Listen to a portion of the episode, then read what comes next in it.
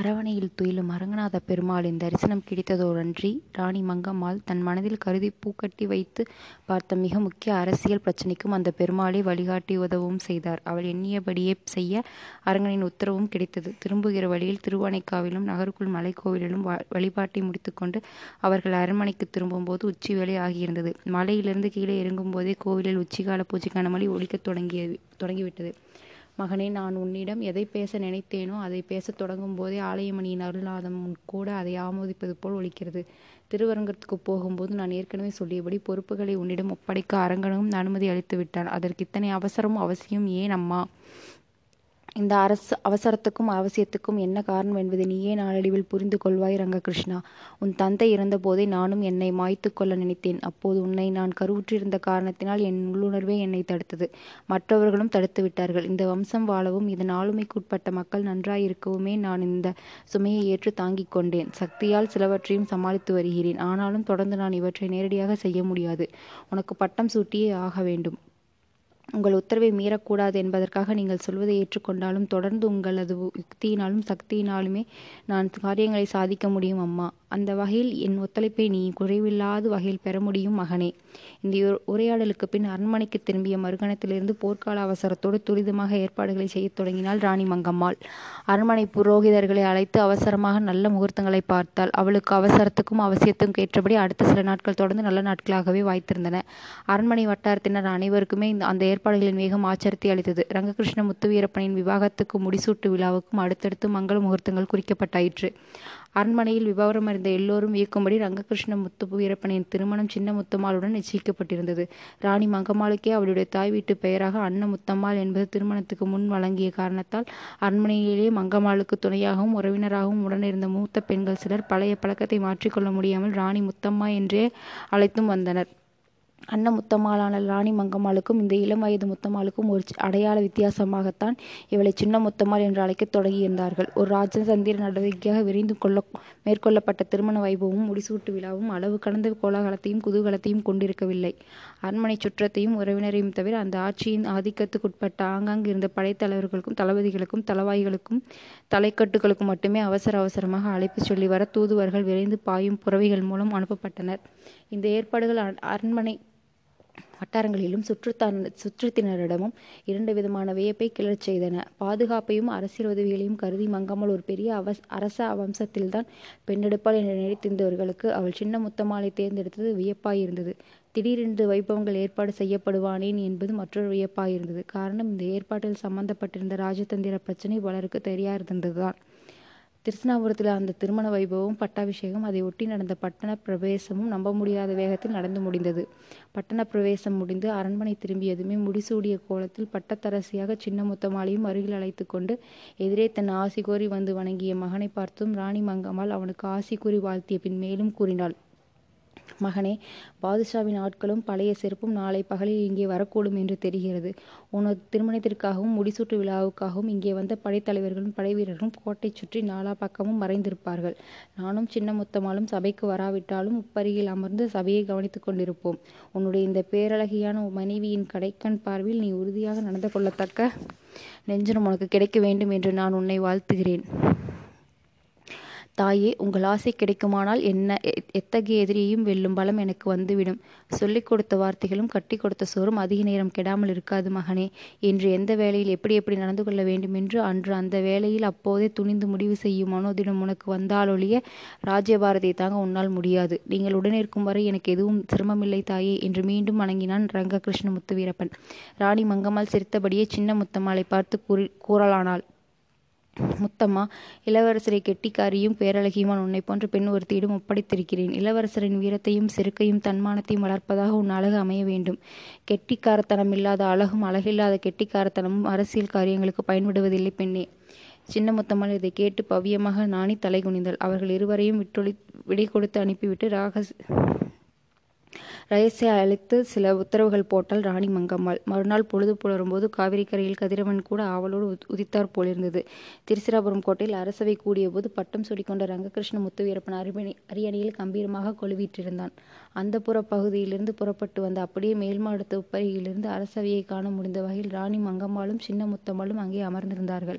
பட்டம் சூடிய பதவியேற்றிருக்கும் இளவரசரை புகழ்ந்து தமிழ் புலவர்களும் சில தெலுங்கு புலவர்களும் கவிதை பாடினார்கள். சபையும் அரசரும் கவிதைகளை ரசித்து கொண்டிருக்கும் போதே டில்லி பாதுஷாவின் பிரதிநிதியும் ஆட்களும் கோட்டை வாசலில் காத்திருக்கிறார்கள் என்று தகவல் வந்தது. அவர்களை உள்ளே அழைத்து வரச் சொல்லிய ரங்ககிருஷ்ண முத்து வீரப்பன் சிறிதும் தயங்காமல் உடனே எதிர்கொள்ள ஆயத்தமானான். யானையை கோட்டை வாசலிலேயே நிறுத்திவிட்டு அதன்மேல் அம்பாரியிலிருந்து ஓர் அவுரங்கசீப்பின் பழைய செருப்பை அலங்கார வேலைப்பாடுகள் நிறைந்து ஒரு பழுகாக தாம்பாளத்தில் எடுத்து வைத்துக்கொண்டு உடன் வந்திருந்த வீரர்கள் பின்தொடர ஆடம்பரமாகவும் பட்டோடாவும் உள்ளே நுழைந்தான் பாதுஷாவின் பிரதிநிதி. நெடுந்தூரம் பயணம் செய்திருந்த கலைப்பாலும் எங்கேயும் யாரும் போரிடாததாலும் டில்லியிலிருந்தே உடன் வந்திருந்த படை வீரர்களின் பெரும்பகுதியினரை அனாவசியம் என்று கருதி மதுரையிலிருந்தே அவசரப்பட்டு வடக்கே திருப்பி அனுப்பியிருந்தான் அந்த பிரதிநிதி. இளவரசருக்கு உடல்நலம் இல்லை திருச்சனபுரம் திரும்புகிறார் என்று மதுரை தமக்கு மாளிகையிலிருந்து ராணி மங்கம்மாள் திண்டுக்கலுக்கு அனுப்பியிருந்த தகவல் வேறு டில்லியிலிருந்து வந்திருந்த ராஜபிரதிநிதியின் தடுத்து போதுமானத போதுமான அளவு குழப்பியிருந்தது. எல்லோரும் தலைவணங்கிவிட்ட செருப்புக்கு ரங்ககிருஷ்ணமுத்து வீரப்பனும் மறுக்காமல் தலைவணங்கி விடுவான். படைப்பலத்தை காட்டி அவனை மிரட்ட வேண்டிய அவசியம் இராது. தானும் சில வீரர்களும் பழைய செருப்புடன் திருச்சிராபுரம் சென்றாலே போதுமானது என்ற முடிவுடன் தான் அந்த பிரதிநிதி அன்று அங்கே வந்திருந்தான். டில்லி பாதுஷாவின் பிரதிநிதி வேகம் குறைந்து குழம்பி விட வேண்டும் என்பதை எதிர்பார்த்ததுதான் மதுரையிலேயே அவனை எதிர்கொண்டு சந்திக்காமல் கவனத்தை திருப்பி மகனுக்கு உடல்நலம் இல்லை என்று சொல்லி திருச்சிராபுரம் திரும்பியிருந்தாள் ராணி மங்கம்மாள். இத்தனை பேர் எதிர்க்காத பாதுஷாவின் சிற்பி ஒரு விதவையை தாயாகக் கொண்ட நோயுற்ற ஒரு இளவரசனை எதிர்க்கப் போகிறான் என்று நினைத்து மிகவும் அலட்சியமாகவும் சற்று அஜாக்கிரதையாகவும் திருச்சிராபுரத்துக்கு வந்திருந்தான் டில்லி பாதுஷாவின் பிரதிநிதி. பாதுஷாவின் பிரதிநிதியை எதிர்கொண்டு வரவேற்று அவையில் அமரச் செய்தான் ரங்ககிருஷ்ணன். ரசியத்தை அழைத்து தந்தை சொக்கநாத நாயக்கரின் மறைவுக்கு பின் தாய் வழக்கமாக டில்லி பாதுஷாவுக்கு செலுத்தி வந்த கப்பத்தொகையும் கூட முறையாக செலுத்தச் செய்தான். பெருமக்கள் நிறைந்திருந்த அந்த ராஜசபையில் பாதுஷாவின் பிரதிநிதியும் உடன் வந்திருந்தவர்களையும் அதிகபட்ச மலர் முகமலர்ச்சியோடும் வினயத்தோடும் மரியாதையோடும் நடத்தினான் ரங்ககிருஷ்ணன். ஒரு சுவாரஸ்யமான ஏற்கனவே நன்கு ஒத்திகை செய்யப்பட்ட நாடகத்தை பார்ப்பது போல் மேலே உப்பரிகையிலிருந்து ராணி மங்கம்மாளும் சின்னமுத்தம்மாளும் அவையில் நடப்பதை எல்லாம் கூர்ந்து கவனித்துக் கொண்டிருந்தார்கள். பாதுஷாவின் பிரதிநிதிக்கும் ரங்ககிருஷ்ணனுக்கும் உரையாடல் தொடர்ந்தது.